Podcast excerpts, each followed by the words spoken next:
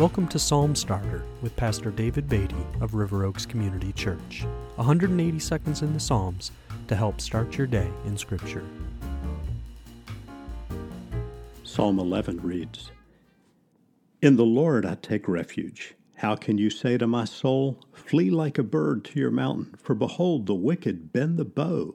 They have fitted their arrow to the string to shoot in the dark at the upright in heart. If the foundations are destroyed, what can the righteous do?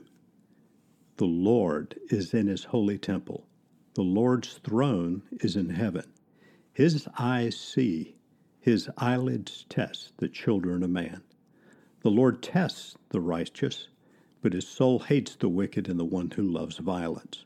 Let him rain coals on the wicked, fire and sulfur and a scorching wind shall be the portion of their cup.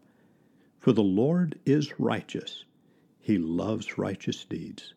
The upright shall behold his face.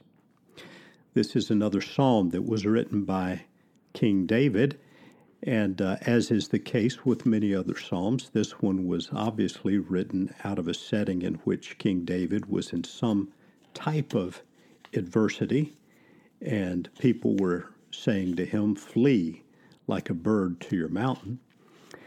But he gives a great assurance in verse 4.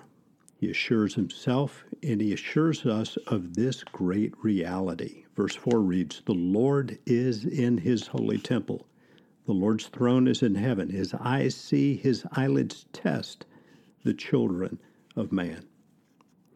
It's an important truth to hold on to as a believer, as a follower of Jesus Christ, that God rules regardless of what circumstances we witness on this earth or what we experience ourselves. When we feel like life is simply not fair, God is far off, nothing seems just and right.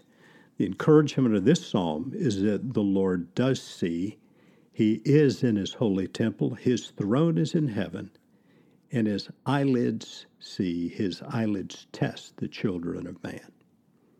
Let's pray together about this today. Father, we come today in the great name of Jesus Christ the Lord. I pray for your people who have not sensed your nearness or your presence.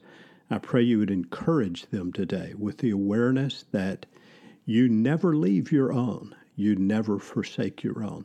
You de- do see what the righteous suffer, and you do care.